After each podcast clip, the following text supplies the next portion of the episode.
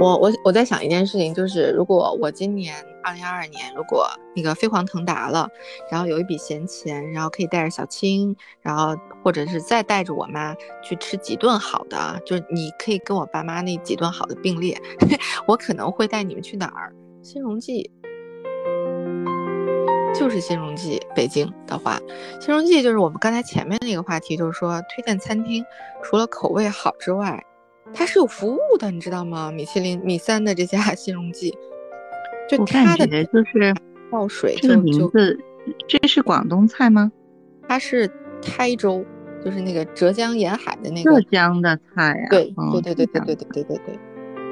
嗯，它就是怎么说？我说那个，可能全北京的那个野生大黄鱼，恨不得全中国的野生大黄鱼。呃，家烧大黄鱼这个菜就是新荣记带起来的风，就可能他要是不做这个，呃，家烧大黄鱼，大黄鱼的单价没有现在这么高，可能也不低呀，但是不会有现在这种这种高度，他完全把这个类别都带起来了。可是我觉得，如果我们要是几千块钱买到了一条野生大黄鱼，咱们还是交给新荣记吧，要不然自己也做不好，何必呢？嗯，然后。这个就满足了，我是说，就是天茶倒水有眼力劲儿。即使你坐在散座，这事儿特别重要。就你要是带着爸妈去吃饭，这事儿尤为重要，他们就会觉得很舒服。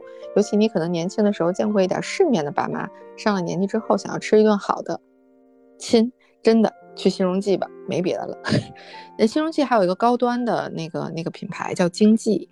然后他今呃不是今年，去年还开了新的餐厅，叫荣记九五，还有那个芙蓉无双，是湘菜和那个小酒馆分别两个，它就覆盖了白领以及那个白领以下稍微一点点的那个人群，全都覆盖了。加上荣小馆儿，它等于把全北京的餐饮人群收入全部划分了个干净，全部他都生意都能做到。新荣记给我感觉就是你坐在那儿。他的那个食物不因为这个单价稍微便宜了一点而打折扣，特别感人。嗯，大家是不是应该拿小本本记下来？对，小青，所以咱们咱们后续就是那个西城金融街那边就有一些，呃，有荣小馆，还有那个芙蓉无双。接下来我就打算带着你再去吃一下这个，然后给你刷新一下那个新荣记的这个平易近人的这个价位的旗下的这两个品牌的，你你你你来试试看，就是它可能比较接近于你们在深圳的那种，呃，中等价位，然后又还可以吃，然后又没有那么嘈杂的那种。应应该是能到这个份上了，嗯，我呀，我的我的饮食一直都是和我所在单位的食堂紧密绑定的，是不是很想打我？其实也是凡尔赛了，就是我们所在的食堂都是可以给我们提供安全饮食的，嗯嗯，那基本上咱俩就把那个。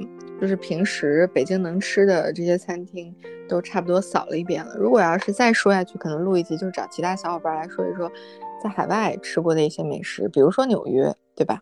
其实纽约真的有很多好吃的，就米其林三星那么多家，然后在东京或者在大阪吃到了哪些特别好吃的餐厅啊、名字啊、推荐菜呀，来一遍，对吧？哎，这个系列可以继续哎，这么一这么稍微一想，是吧？是吧？是吧？嗯。